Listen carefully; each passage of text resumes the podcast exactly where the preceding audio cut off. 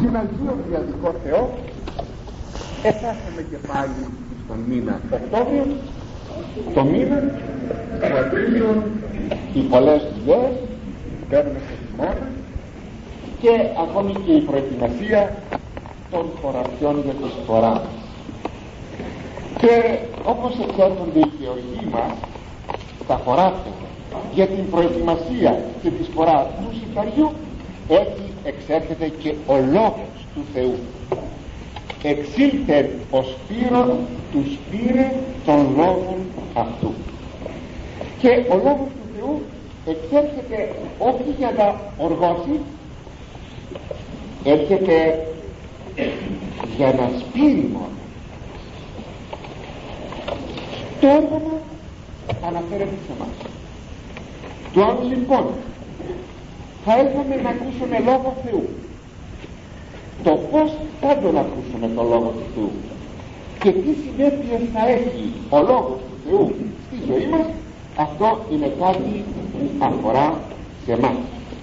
Πάντως το σπύρον των σπόρων εξέρχεται διαρκώς.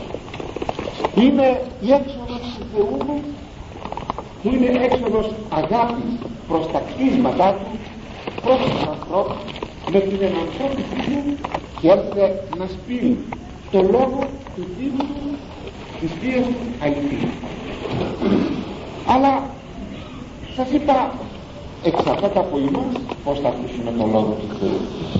Μπροστά μας έχουμε μία χρονιά θα ερχόμεθα εδώ να ακούμε τον λόγο του Θεού.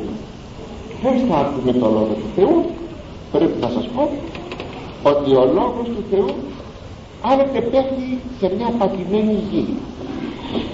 Άστα ακαλλιέργητη που αφήνει τη γη αυτή της καρδιάς αδιάφορη. Μπαίνει κάποιος ακούει και δεν δίνει καμία σημασία. Ακόμη ο λόγος του Θεού πέφτει και στις επιπόλαιες καρδιές εκείνες που ενθουσιάζονται που μέσα τους αισθάνονται χαρά για το λόγο του Θεού αλλά όταν θα βγουν έξω από την πόρτα θα έχει ξεχάσει όλα. Άλλος φόρος πέφτει σε καρδιές που υπόσχονται πολλά σχεδιάζουν μια όμορφη πνευματική ζωή. Έχουν όμως εκείνες δυο μέρη της ζωής να καταπτύξουν τον σπόρο του Θεού, τον λόγο του Θεού και τελικά οι καρδιές αυτές να μείνουν ακαρποφόρητες. Εμείς μη γέννητο να ανήκουμε στις κατηγορίες αυτές όπως ακούσαμε στο πρωινό Ευαγγέλιο στην πρωινή Ευαγγελική περικοπή την παραβολή τους σπορέου. Όχι αγαπητοί, ο λόγος του Θεού πρέπει να πέσει σε καρδιές που θα είναι γη καλή, γη αγαθή η οποία θα καρποφορήσει θα καρποφορήσει ο λόγος του Θεού και θα γίνει αγιότητα. Αλλά θα πρέπει όμως οι καρδιές αυτές οι καρδιές να δεχτούν το λόγο του Θεού με φόβο Θεού και με ταπείνωση. Και τότε θα αποδώσουν τριακονταπλάσια και εξικονταπλάσια και εκατονταπλάσια. Δεν θα επιθυμούσε και έρχομαι και παρακαλώ και λέω και στον Θεό και εσάς και λέω μην υπάρχει καρδιά σε μια από τις τρεις πρώτες κατηγορίες. Όλες οι καρδιές εδώ που ακούν το λόγο του Θεού όλες οι καρδιές να αποδειχθούν γη αγαπή εύχομαι λοιπόν ο λόγος του Θεού που θα πέφτει στις καρδιές μας να καρποφορήσει πλούσια. Εφέτος η χάρη του Θεού μας δίδει ως ευκαιρία σποράς του λόγου το βιβλίο της Αποκαλύψεως. Είναι το τελευταίο βιβλίο της Καινής Διαθήκης αλλά και ολοκλήρου της Αγίας Γραφής. Αποτελεί το βιβλίο αυτό της Αποκαλύψεως την κατακλείδα και έχει μια ικανή αντιστοιχία με το πρώτο βιβλίο της Αγίας Γραφής που είναι η Γένεσης μετά της οποίας η Αποκάλυψη αποτελεί άξονα σωτηρίας συγγνώμη πτώσεως σωτηρίας. Το βιβλίο της γενέσεως αναφέρει την ιστορία της πτώσεως. Το βιβλίο της Αποκαλύψεως αναφέρει την ιστορία της ανορθώσεως της σωτηρίας. Πράγματι στο βιβλίο της γενέσεως περιγράφεται η δημιουργία του κόσμου και του ανθρώπου. Είναι η ωραία ανατολή του Χριστού ορατού κόσμου. Άλλοι άνθρωποι έπεσαν. Έπεσαν στην αμαρτία στην υποβολή του διαβόλου. Έκτοτε η σύγχρονη η αμαρτία η φθορά και ο θάνατος. Τα πάντα έμοιαζαν ότι είχαν ματαιωθεί. Είχε, είχε ματαιωθεί το ωραίο σχέδιο του Θεού να φτάσει δηλαδή η κτήση κοντά στο Θεό να ενωθεί μαζί Του και να θεωθεί. Αλλά ότι ο Θεός αγαπητοί μου δημιουργεί ούτε εκμηδενίζεται ούτε ματαιούται και για την ανακοίνηση του παλαιοθέντος εν αμαρτία πιστού ορατού κόσμου οικονομήσει το μυστήριο της ενανθρωπίσεως του δευτέρου προσώπου της Αγίας Τριάδος και είναι ο Ιησούς Χριστός. Ο κόσμος όμως δεν εδέχει τον Ιησού Χριστό και τον εστάδωσε και πάλι δεν εματαιώθη το σχέδιο της σωτηρίας διότι με τον μεν σταυρό ελικήθη ο διάβολος με την δε Ανάσταση του Χριστού ελικήθη ο θάνατος και η φθορά. Έτσι η Εκκλησία το σώμα του Χριστού πορεύει μέσα στην ιστορία μεταξύ πολλών ταλαιπωριών αντιξοοτήτων και μαρτυρίου από τα αντιθέους δυνάμεις που διαρκώς σταυρώνουν την σάρκα του Χριστού. Όπως τελικά η Εκκλησία θα νικήσει διότι ενίκησε ο Χριστός τον διάβολο τον κόσμο και τον θάνατο. Η Εκκλησία εκκλησιαστικοποιεί την κτήση και την οδηγεί στην Βασιλεία του Θεού. Αν λοιπόν το βιβλίο της Γενέσης μας περιγράφει τη δημιουργία του κόσμου του ανθρώπου και την πτώση του το βιβλίο της Αποκαλύψεως μας περιγράφει αποκαλυπτικά την πορεία της Εκκλησίας δηλαδή των πιστών μέσα στην ιστορία και της δημιουργίας εν την αναγέννηση την αναδημιουργία και την αιωνία δόξα του ανθρώπου και της κτηθής ορατής δημιουργίας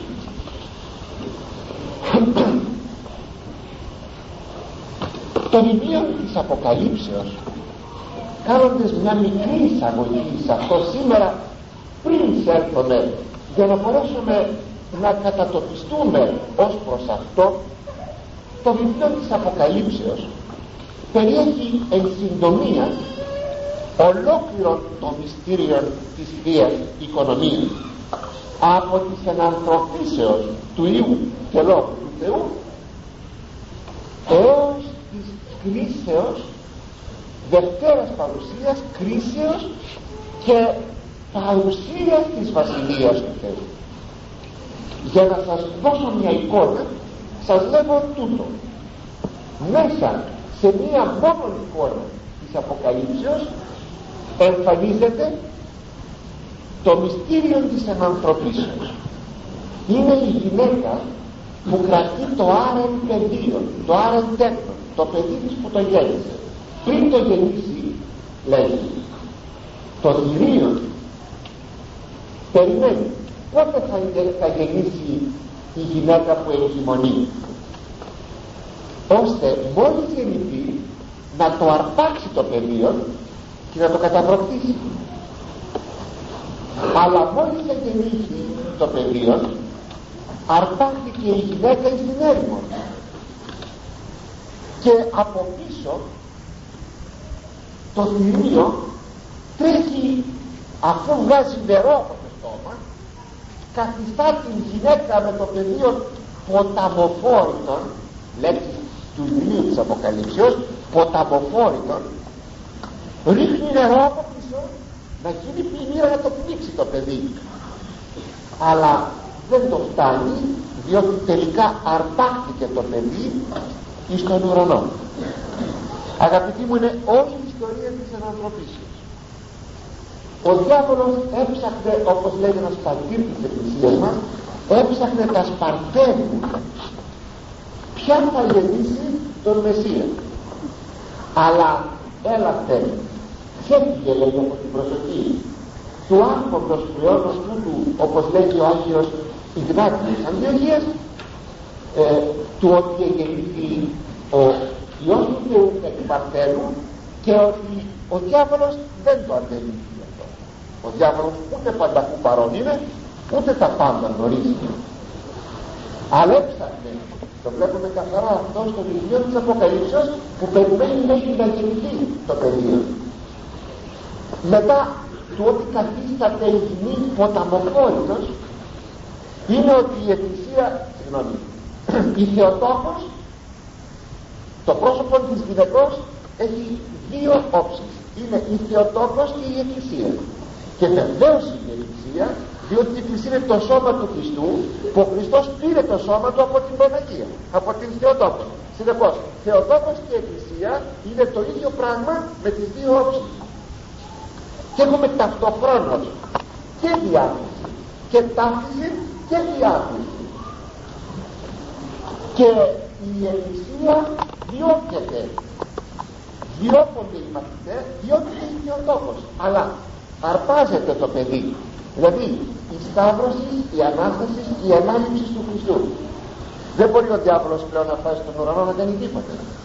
Έκτοτε όμως κυνηγά την γυναίκα τη σταθερή δηλαδή στρέφεται πάντοτε εναντίον της Εκκλησίας. Βλέπει κανείς εδώ σε αυτή την εικόνα η οποία είναι μία από τις πάμπολες εικόνες του βιβλίου της Αποκαλύψεως. Βλέπετε εν επιτομή των μυστήριων της Θείας Οικονομίας.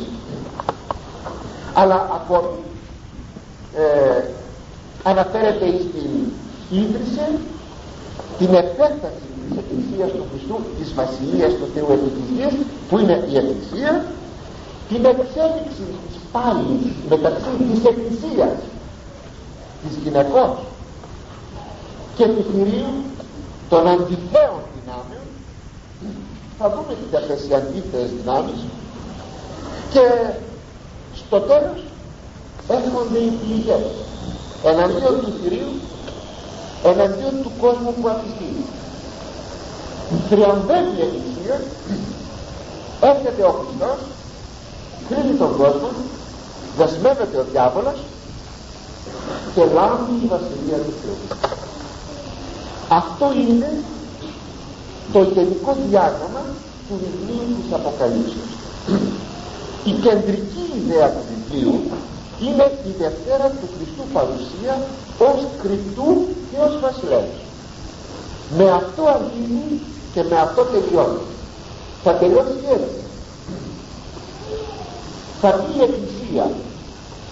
Η και το πνεύμα που δεν είναι Εκκλησία το Άγιο Πνεύμα έρχου Κύριε Ιησού.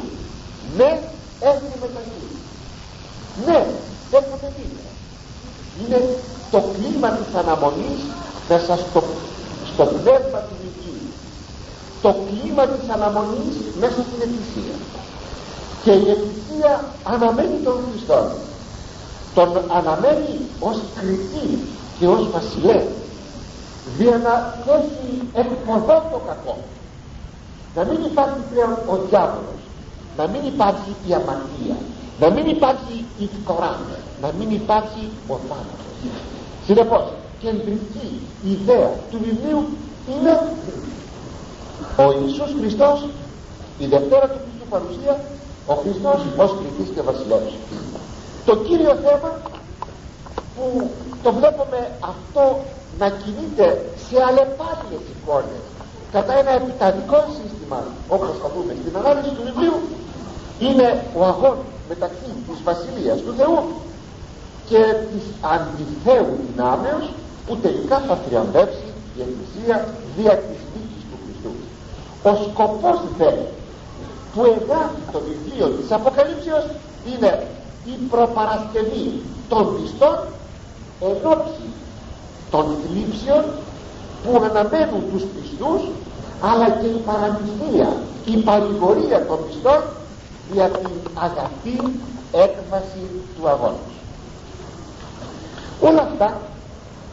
τα οποία σας λέγω με πολύ λίγα λόγια καταγράφονται στο βιβλίο. Της Αποκαλύψεως με οράματα, παραστάσεις και εικόνες που αποτελούν και την συμβολική γλώσσα του βιβλίου της Αποκαλύψεως.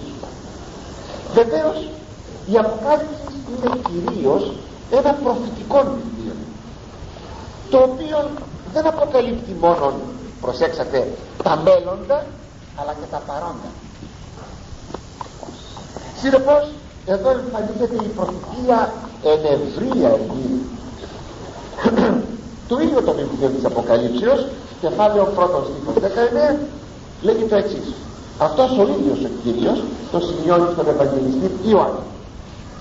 Γράψον ουν α και α ισί και α μένει γίνεστε μετά τα γράψε λέει γράψε λέει στον Ιωάννη ο οποίος βρίσκεται στην Πάτμον εξόριστος κατά την παράδοση στο σκύλιο που σήμερα είναι γνωστό ως το σκύλο της Αποκαλύψεως εκεί κατά την παράδοση διαρκώς προσήλχεται και μία Κυριακή θα μας το πει ο ίδιος στον πρόλογο του βιβλίου του εγένετο εν πνεύματι και είδε όλα αυτά τα αποκαλύψεις και τα οράματα τα οποία κατά εντολή του Χριστού τα καταγράφει.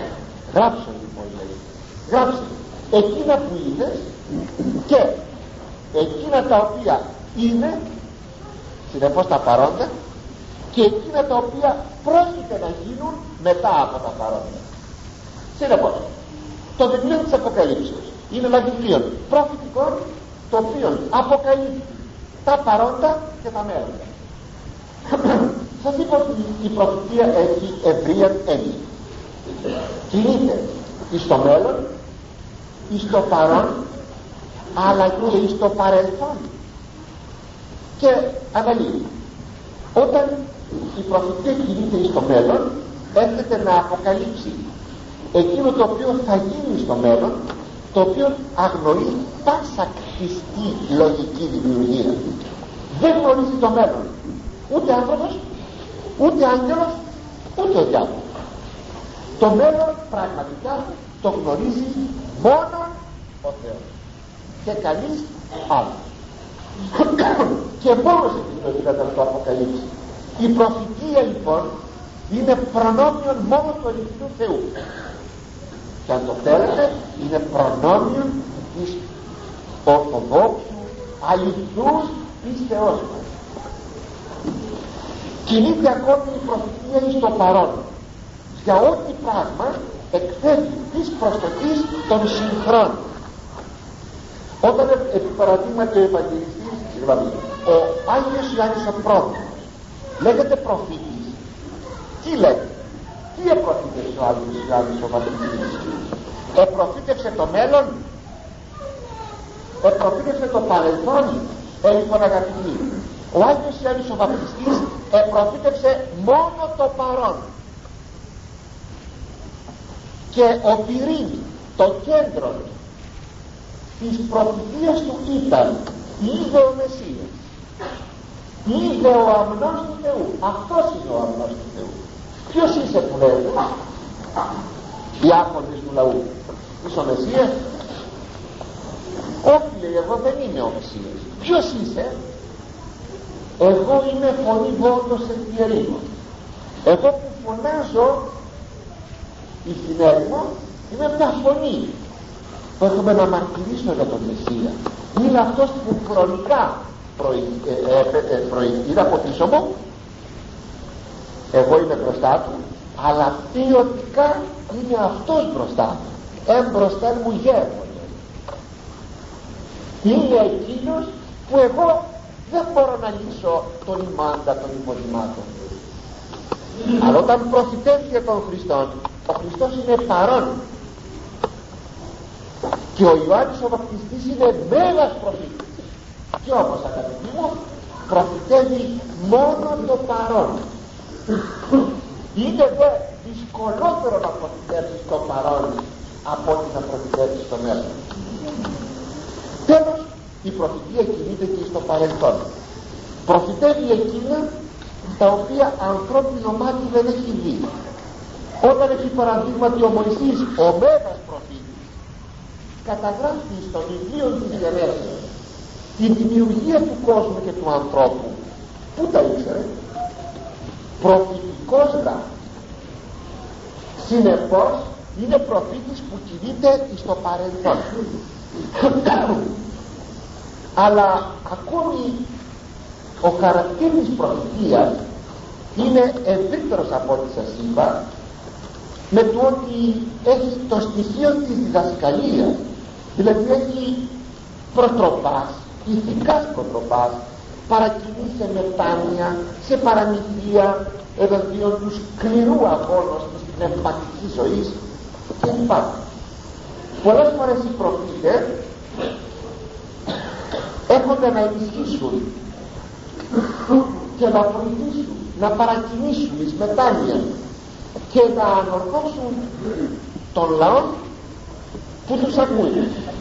Δηλαδή δεν έρχεται η προφητεία μόνο να πει τι θα γίνει ή τι έγινε αλλά και πως πρέπει να σταθούν οι άνθρωποι ενώπιον του Θεού. Γι' αυτό το λόγο υπογραμμίζω και σημειώνω δεν θα πρέπει δεν υπογραμμίζω το θέμα δεν θα πρέπει να δούμε το βιβλίο της Αποκαλύψεως με τη στενή έννοια της προφητείας δηλαδή σαν ένα βιβλίο που θα μας πει μόνο για το μέλλον όχι για το βιβλίο της Αποκαλύψεως θα κινηθεί και προς τα πίσω και προς τα μπρος. Και ακούστε στο παρόν τι είπε εδώ ο Κύριος; Α, εσύ, εκείνα τα οποία υπάρχουν υφίστανται και εκείνο το α, εσύ δεν είναι εκείνο το οποίο συνέβαινε όταν χώρατε στον Ιωάννη ο Κύριος την αποκάλυψη που επίκυνε τις εικόνες τις συμβολικές. Παν ό,τι συνέβαινε στην εποχή του όταν θα γράψει για την μεγάλη την πόλη τη Βαβυλώνα. Η Ρώμη. Δεν είναι η Ρώμη μόνο τότε εκείνο το άχυση εκείνο το οποίο είναι εκείνο το άχυση είναι και σήμερα. Θα είναι και αύριο. Αλλά αυτό για το αύριο θα είναι αυτό που θα ανήκει στο αύριο και θα είναι ως παρόν έτσι λοιπόν ανά πάσα στιγμή η Αποκάλυψη κινείται στο παρελθόν στο παρόν και στο μέλλον. Έχετε αυτή την ευρία μορφή έρχεται να παραμυθίσει να ανορθώσει να ειδοποιήσει να επισημάνει.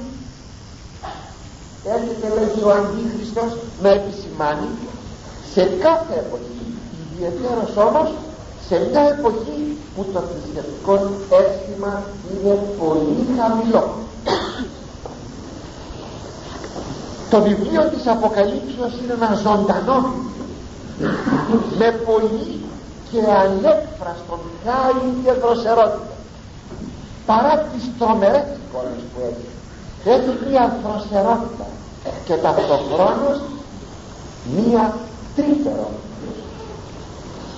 είναι ένα αληθινό αριστούργημα το βιβλίο της Αποκαλύψεως εκείνος ο οποίος μπόρεσε κάτι να δει μέσα στο βιβλίο αυτό είναι αληθινό ευρύχημα παρότι είναι γραμμένο ξέρετε στην δημοτική της ελληνιστικής εποχής έχουμε την ελληνιστική γλώσσα η οποία δεν είναι βεβαίως η ελληνική διάλεκτος η περίπτεχνος του Πλάτωνος βρισκόμεθα αρκετά ε, χρόνια μερικές εκατοντάδες χρόνια μακριά η ελληνική γλώσσα έχει υποστεί πολλές επιδράσεις και ιδίως ξενικές και βαρβαρίες.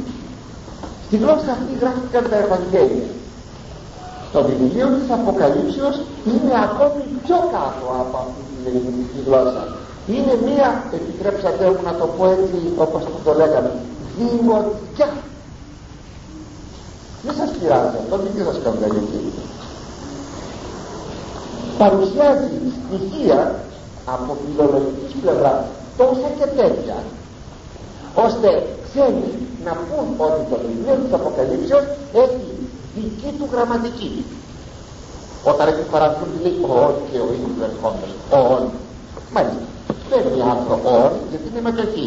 Ο ίδιος που είναι ο παραδεκτικός του ρήματος είναι τι είδους τι είδους άνθρωπο μπορεί να πάρει το ρήμα παίρνει άνθρωπο. Και λέει ο ίδιος σώδικο έχει λοιπόν το βιβλίο της Αποκαλύψεως η δική του γραμματική. Αλλά είναι χαριτωμένη. Είναι χαριτωμένη. Δεν είναι πλούσιο ίσως το λεξιλόγιο. Ξέρετε το φτωχότερο λεξιλόγιο από τα τέσσερα Ευαγγέλια είναι του Ιωάννου αλλά το υψηπετέστερο είναι του Ιωάννου το θεολογικότερο είναι του Ιωάννου μιμείται την ανθρωπίνη του Θεού Λόγου που περιβάλλεται την πτωχία της ανθρωπίνης υπάρξης αυτός ο Θεός Λόγος έτσι μέσα αυτή τη φτώχεια θα λέγαμε του πλούτου των λέξεων έρχεται ο πλούτος της θεολογίας ο πλούτος της Βασιλείας του Θεού. Τόσο πολύ ξεχειρίζει που ξεπερνά τις έννοιες των λέξεων. Είναι κάτι καταπληκτικό. Μόνο εκείνος που εξοικειώνεται με την βιβλία της Αποκαλύψεως μπορεί να ανακαλύψει όλα αυτά τα στοιχεία κατά τρόπον ατέρμονα. Είναι λοιπόν ένα αληθινό αριστούργημα αγαπητοί μου το βιβλίο της Αποκαλύψεως. Έχει ενότητα έχει συμμετρία έχει ευρυθμία έχει δύναμη πλούτο ε, λόγου έχει παρά την φτωχία των λέξεων πλούτο χρωμάτων και τόνων. Έχει μια αφάνταστη ποικιλία θεμάτων. Έχει μια πλαστικότητα έχει μια ζωηρότητα έχει μια παραστατικότητα το βιβλίο αυτό. Και τόσο που συναρπάζει εκείνον που διαβάζει. Κανένα βιβλίο για κανένα βιβλίο δεν γράφτηκαν τόσα βιβλία για κανένα, για το πιο κλασικό βιβλίο την ανθρωπίνη γραμματική ιστορία. Την ιστορία της ε, ανθρωπίνης γραμματείας κανένα βιβλίο δεν είχε τόσες συγγραφές για αυτό πάρα πολλά βιβλία έχουν γραφεί γράφονται και θα γράφονται για το βιβλίο της Αποκαλύψεως. Αληθής πλούτος πραγματικά.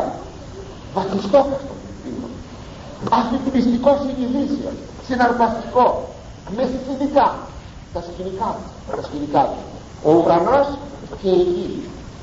Ο τόπος στον οποίο κινείται ο χρόνος τον οποίο κινείται. Ο χρόνος δεν τον φτάνει η ιστορία είναι η παγκοσμία ιστορία και η αιωνιότητα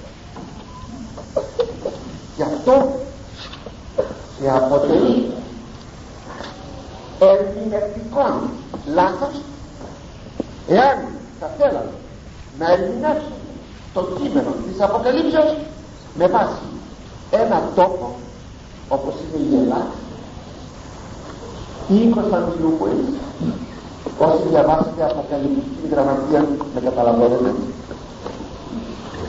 Να θέλουμε να, να ερμηνεύσουμε την αποκάλυψη στο στενό χώρο μιας Κωνσταντινούπολης ή στο στενό χώρο της Ελλάδας σαν να είναι γραμμένη η αποκάλυψη για τους Έλληνες φυσικά. Παγκόσμιο παγκόσμιο σας είπα το σκηνικό του ο ουρανός και η γη ο χρόνος. Η ιστορία η παγκόσμιος και η αιωνιότητα. Κώδικο να περιορίσουμε τώρα το βιβλίο της Αποκαλύψεως να πούμε να διαβάσουμε τι θα γίνει. Άρα και θα πάρουμε την πόλη και την Αγία Σοφιά φτώχεια.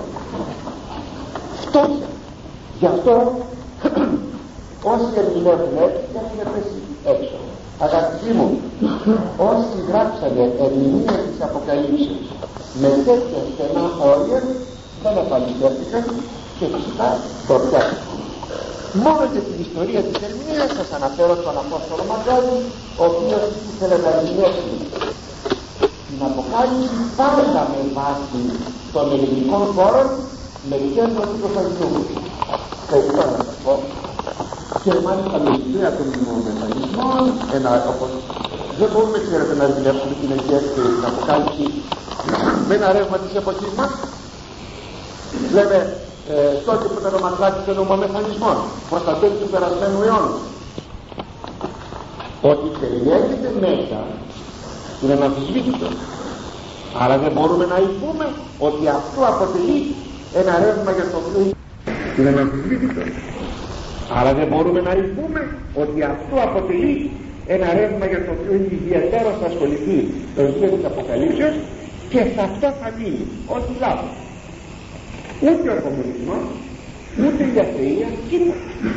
Αυτά τα πράγματα περιέχονται μέσα στο βιβλίο της Αποκαλύψεως. Προσέξτε περιέχονται. Είναι μεγάλα πράγματα είναι παγκόσμια πράγματα και περιέχονται αλλά δεν εξαντλείται το βιβλίο της Αποκαλύψεως σε αυτά μην πούμε λοιπόν ότι το θηρίο είναι ο κομμουνισμός ή ο μεσανισμός όχι. Ότι αυτά είναι προδρομικά θηρία είναι ένα θηρίο αλλά δεν είναι αυτό. Ερμηνευτικό λάθος να καθορίζουμε τέτοια πράγματα. Γι' αυτό θα σας παρακαλέσω πάρα πολύ όταν θα έρθετε να ακούσετε. Και να ακούσετε. Και μάλιστα όταν δείτε ότι υπάρχει ενδιαφέρον υπάρχει η εισαγωγή που κάνουμε ακριβώς είναι να, να, να ξυστήσει το ενδιαφέρον να εκκινήσει το ενδιαφέρον των ακροατών να φέρετε άλλους στόχους. Να χρειαστεί να πάμε δεν ξέρω στην πλατεία να κάνουμε την ομιλία μας. Αλλά προσέξτε μην περιμένετε να ακούσετε εδώ αναλύοντας και ερμηνεύοντας το βιβλίο της Αποκαλύψεως να μάθετε πότε αν θα γίνει και πότε θα γίνει ο τρίτος παγκόσμιος πόλεμος. Ούτε ακόμη πότε θα βγει ο και πότε θα γίνει η Δευτέρα του θα πρέπει να ακολουθήσουμε την γραμμή που έχει η Εκκλησία και τη γραμμή αυτή αγαπητοί μου την εφάραξαν τρεις αληθινά θεόπιτους άνθρωποι τρεις πατέρες είναι ο, Κεσαρία, ο, ο Ανδρέας Κεσαρίας εκδοσιών που έγραψε οικόπημα σε το έχω δόξα τω στα χέρια μου. Ο Αρέτας ε, αρχιεπίσκοπος Κεσαρίας και αυτός του 9ου αιώνα το έχω και αυτό στα χέρια μου. Και ο Οικουμένιος αρχιεπίσκοπος Τρίτης του 6ου αιώνα αυτός δεν το έχω αυτό. Έχω τα δύο του Ανδρέα Κεσαρία και του Αρέτα Κεσαρία πλήρη υπομνήματα στην Αποκάλυψη που βλέπει κανείς την ορθόδοξη γραμμή της εκκλησίας μας πως ερμηνεύει το βιβλίο της Αποκαλύψεως. Δεν είναι τυχαίο αν και θα το αναλύσουμε αυτό μέσα στα θέματά μας γιατί οι πατέρες της εκκλησίας μας δεν ασχολήθηκαν με το βιβλίο της Αποκαλύψεως Φέρει ο Μακαρίτης ο Τρεμπέρα υπομνημάτισε όλα τα βιβλία της και της πλην του βιβλίου της Αποκαλύψεως. Γιατί; Αλλά θα το δούμε αυτό στην πορεία των θεμάτων μας. Αυτό, μόνο τούτο σας λέγω ότι η βασική βιβλιογραφία όπως και το θαυμάσιο βιβλίο του καθηγητού ε, Μπρατσιώτη ε, υπόβημα στην Αποκάλυψη το μοναδικό που υπάρχει στην νεοελληνική ε, ελληνική γραμματεία το μοναδικό είναι η οδική μου. Όλα τα άλλα κρύβουν κινδύνου και σας το λέγω αυτό γιατί δεν θα ήθελα ούτε να πλανηθώ ούτε να σας πλανήσω. Γι' αυτό σας είπα μην ανάπτει η φαντασία μας με πράγματα τα οποία ίσως θα λέμε και τι θα γίνει και τι θα μάθουμε όχι θέλει νυφαλιότητα θα μάθουμε μέσα στην πορεία της αναλύσεως του Ιερού Κειμένου πως πρέπει να καταλαβαίνουμε το βιβλίο αυτό. Εγώ βεβαίως κάτι θα σας πω τώρα αλλά αυτό το κάτι δεν θα εξαντληθεί παρά να το μαθαίνουμε στην πορεία της αναλύσεως του βιβλίου. Παρατάφτα παρατάφτα αυτά που σας λέω παρατάφτα δεν μπορούμε να πούμε ότι δεν θα παρατηρούμε τα σημεία των καιρών διότι αυτός ο Κύριος μας το είπε αυτό. Τι είπε; Μας μίλησε για τα σημάδια του τέλους.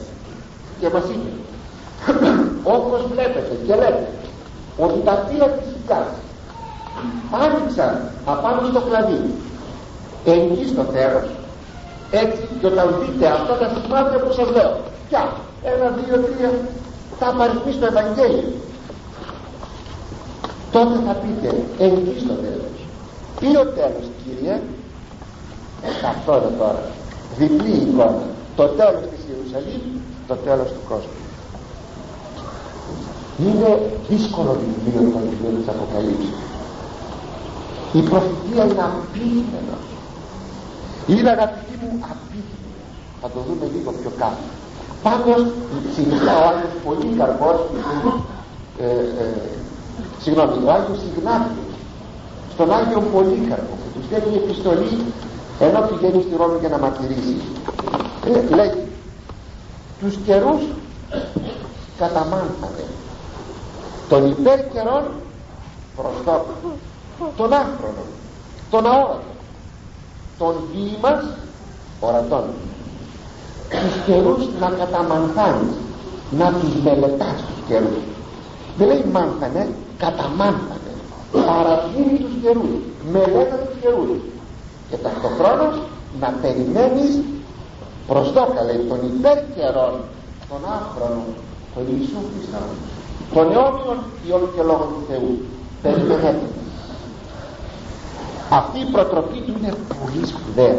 Χωρίς όμως να μας ρίχνει στην περιπέτεια της Παναγίας ή τις συνέπειες μιας νοσηράς φαντασίας. Γιατί εδώ που τα λέμε όλοι οι άνθρωποι δεν έχουν υγεία φαντασία έχουν και νοσηρά φαντασία και κάνουν κατά το λαϊκό την τρίχα τρίχα. Εγώ μπορώ να σας πω κάτι και να βγείτε έξω να πείτε πού είναι ο πατήρας Θανάσης μας είπε πότε πράγματι θα γίνει ο πατήρας παγκόσμιος κόσμος και να βρουν εκείνους ο οποίους έχει ανακοινώσει το πράγμα και να μου πούν πάτε είπατε αυτό πότε θα γίνει αλήθεια και εγώ να δηλώσω άδεια γιατί, γιατί η φαντασία των ακρατών μεγάλωσε εκείνο το οποίο είπα και το προσέφερε όπως το φανταζόμαστε ο Άγιος Ειρηναίος λέει κάτι πολύ ωραίο. Λέει ασφαλέστερον και ακινδυνότερον το περιμένει την έκβαση της προφητείας ή το καταστοχάζεστε και απομαντεύεστε είδατε τι λέγει; Είναι ασφαλέστερο και να φέρετε μάλιστα στο όνομα του Αγγλίστου Άγιου Ειρηναίου είναι ασφαλέστερο και ακινδυνοδέστερο δεν κινδυνεύεις. Να περιμένεις την έκβαση της προφητείας. Άσε το πράγμα να πραγματοποιηθεί παρά να κάθεσαι να στοχάζεσαι και να απομαντεύεσαι. Δηλαδή να προσπαθείς να μαντέψεις τι περίπου θα γίνει και θα γίνει. Και ο Ανδρέας Κεσαρίας μας λέει το εξής πολύ σπουδαίο. Ο χρόνος αποκαλύψει και η πείρα της μύθους. Ο χρόνος θα αποκαλύψει τα γεγονότα. Μα θα μου πείτε αν έρθουν τότε για μένα τι αξία έχει η αξία έχει να ξέρω τώρα που γίνεται αυτό που λέει η Αποκάλυψης για να μπορώ να σταθώ. Συγκεκριμένο και κέρια. Η παρουσία του Αντιχρίστου όταν θα έρθει θα αρχίσει να λέγει πράγματα πράγματα που δεν είναι άνθρωπος. Πολιτισμένος. Καταπληκτικός θα είναι ο Αντίχρistος έτσι λέγουν οι καταπληκτικός θα μαγεύσει όλη την ανθρωπότητα θα μου βράξει να δει δεν φάνηκε ποτέ στην οικουμένη και το κυβερνήτη θα είναι εδώ παγκόσμιο αυτές οι ενότητες που γίνονται σιγά σιγά μια μέρα θα είναι μία ενότητα και τότε θα προβεί ο αντίθετος παράξενο αληθές.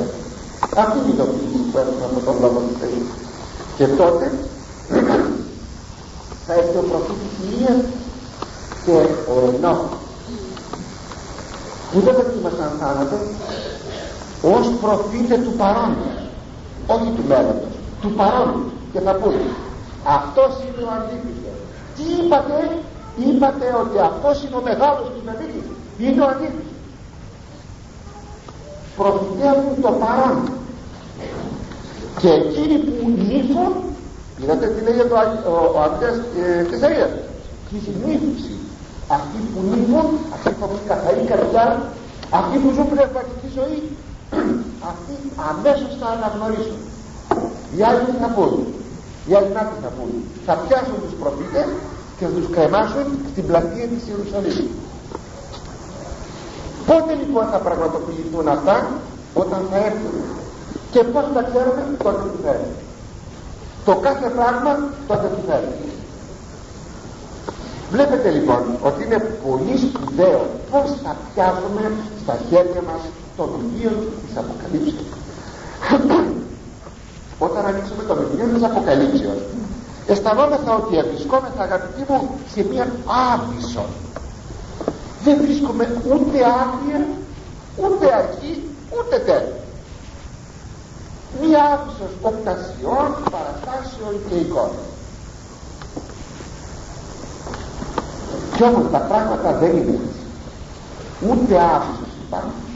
Ούτε υπάρχει εύθυμος διάταξης όλης της ύλης κατά ένα επτατικό σύστημα που μας αφήνει καταπληκτικό όπως βεβαίως αν ρίξουμε μια ματιά στα αστέρια του ουρανού αυτά τουλάχιστον που βλέπουν τα μάτια μας αυτά τα 6.000 αστέρια 7.000 που βλέπουν τα μάτια μας να πούμε τι μας εσύγησε να κάνουμε χάρτη του ουρανού. Πού να βρω άνθρωποι τα αστέρια αυτά; Κι όμως για τον αστρονόμο δεν είναι χάος. Έχει χαρτογραφήσει αυτό το αστέρια έτσι λοιπόν δεν είναι χάος η αποκάλυψη. Αλλά μπορεί θαυμάσια να βρούμε και την άκρη και τη μέση και τον τέλος αλλά τούτο διότι δεν γνωρίζουμε να την ερμηνεύσουμε και ειλικρινά αυτό είναι το κύριο σημείο. Το πρόβλημα.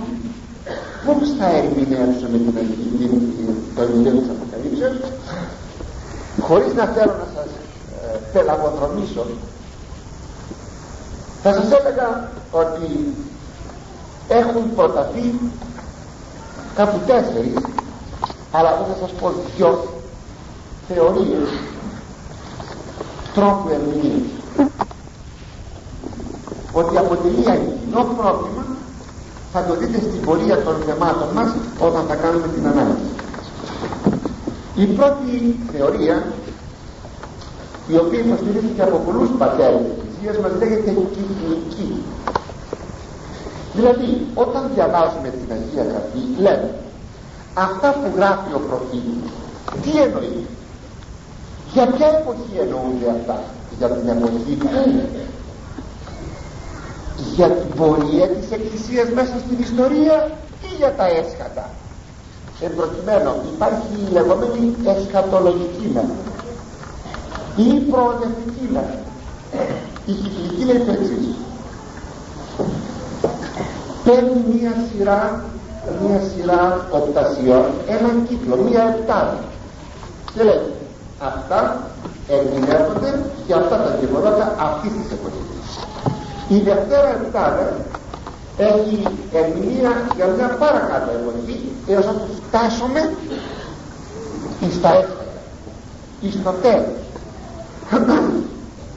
Η Δευτέρα είναι η χρονολογική θεωρία δηλαδή δεν είναι κυκλική δεν είναι στα επταρικά τα συστήματα σε κύκλους αλλά είναι μία πορεία ώστε να λέμε είμαστε στο πρώτο κεφάλαιο.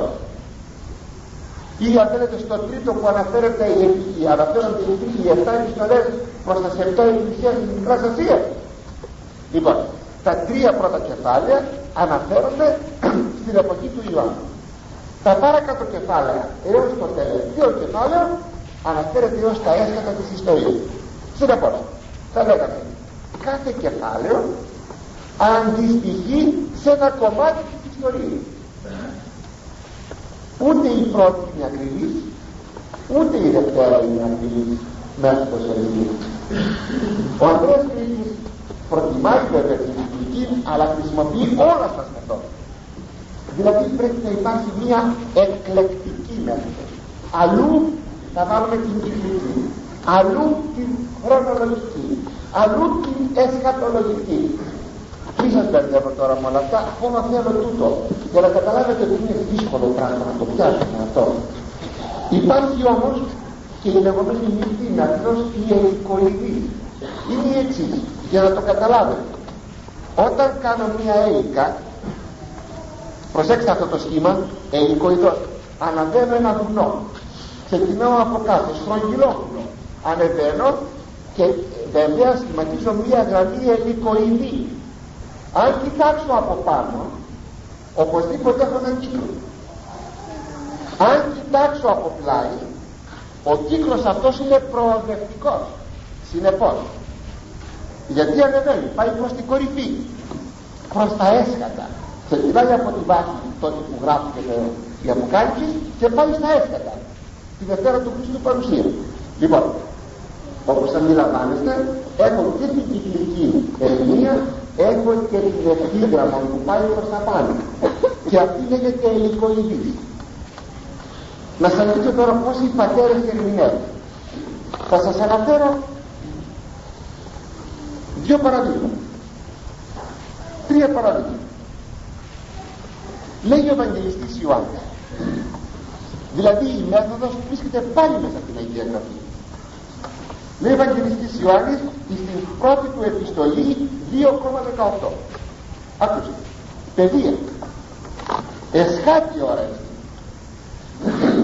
και καθώς ακούσατε ότι ο Αντίχριστος έρχεται και μην αντίχριστη πολύ γεγόραση όχι εγκοινώσκομαι ότι εσχάτη ώρα έρχεται παιδεία λέγει η εσχάτη ώρα αλλά εσχάτη τι θα πει; Ήρθε η Δευτέρα του Χριστού παρουσία αυτό θα πει εσχάτη η τελευταία δεν έχει από την εσχάτη έχει τίποτα πιο κάτω.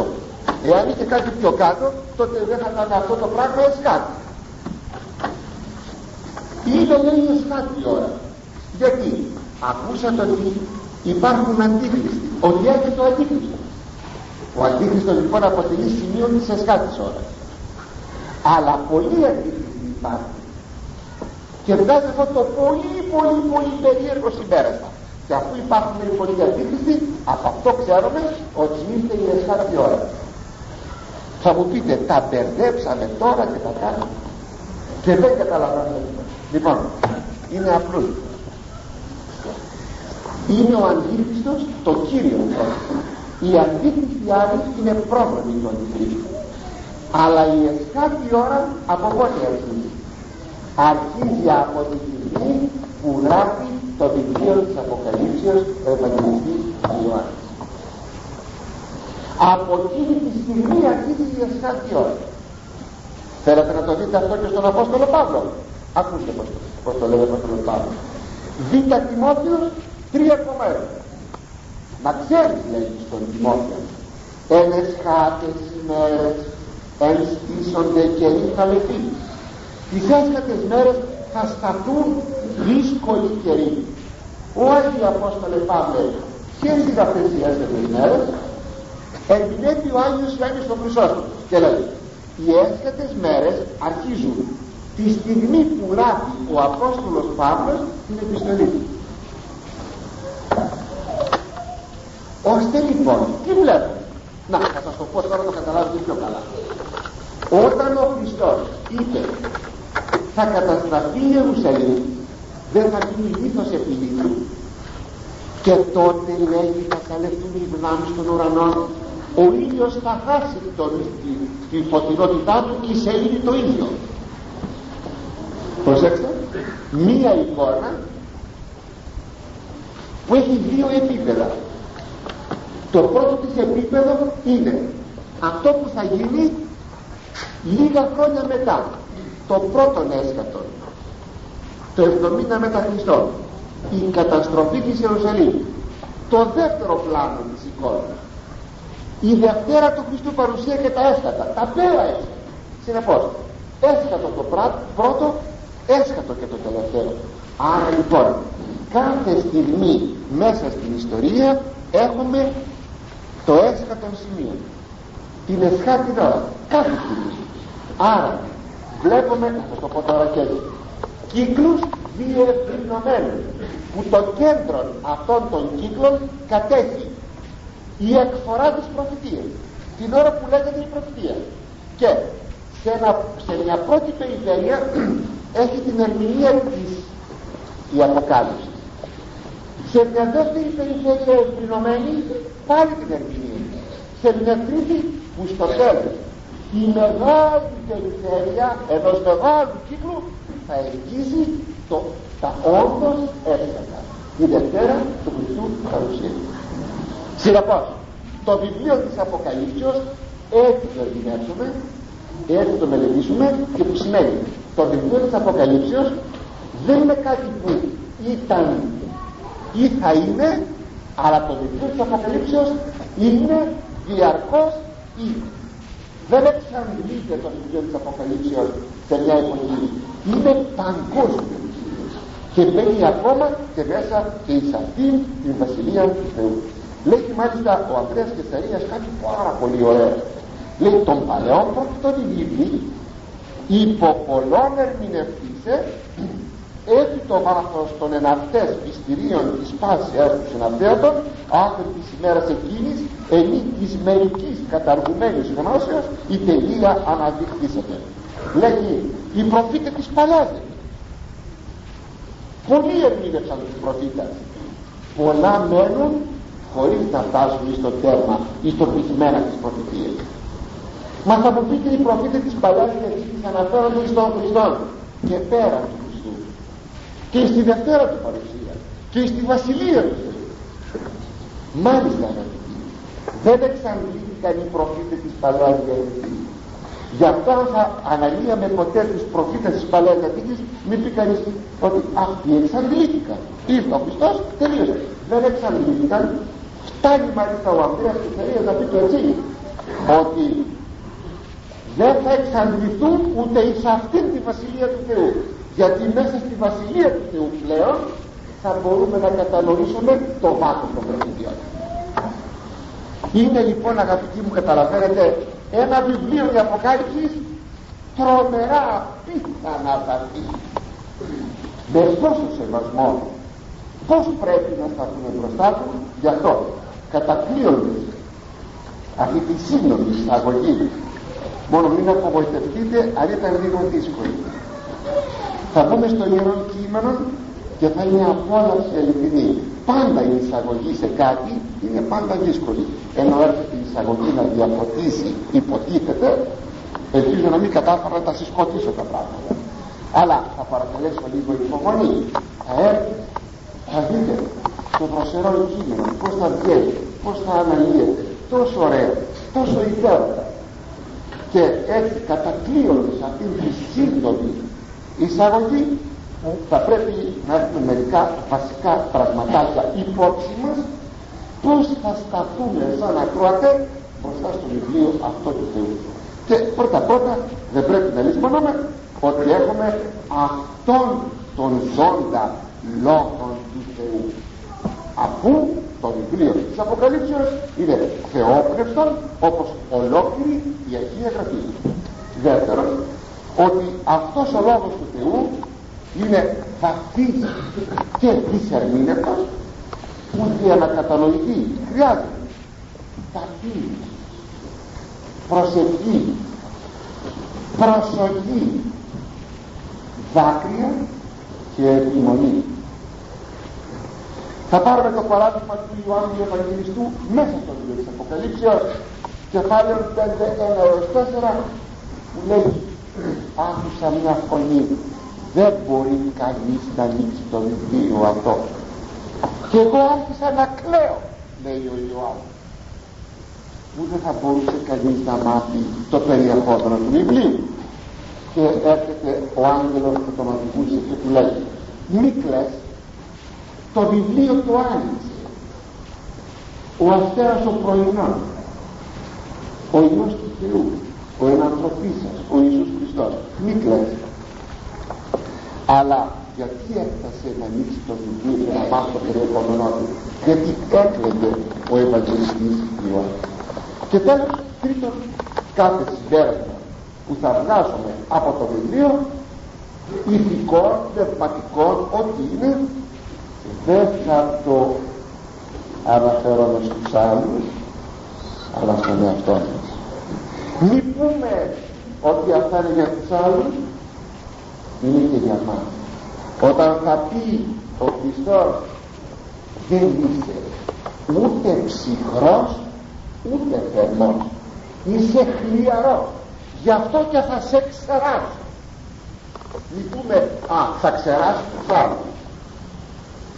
Αλλά να κάνουμε αυτοκριτική και να πούμε μήπως είναι ο χλιαρός; Και οπωσδήποτε θα βρούμε όταν δεν κοροϊδεύουμε τον εαυτό μας ότι είναι θα οι χλιαροί αγαπητοί μου έτσι θα μπορέσουμε να καταλάβουμε θα μπορέσουμε να ψάξουμε λιγάκι το βιβλίο της Αποκαλύψης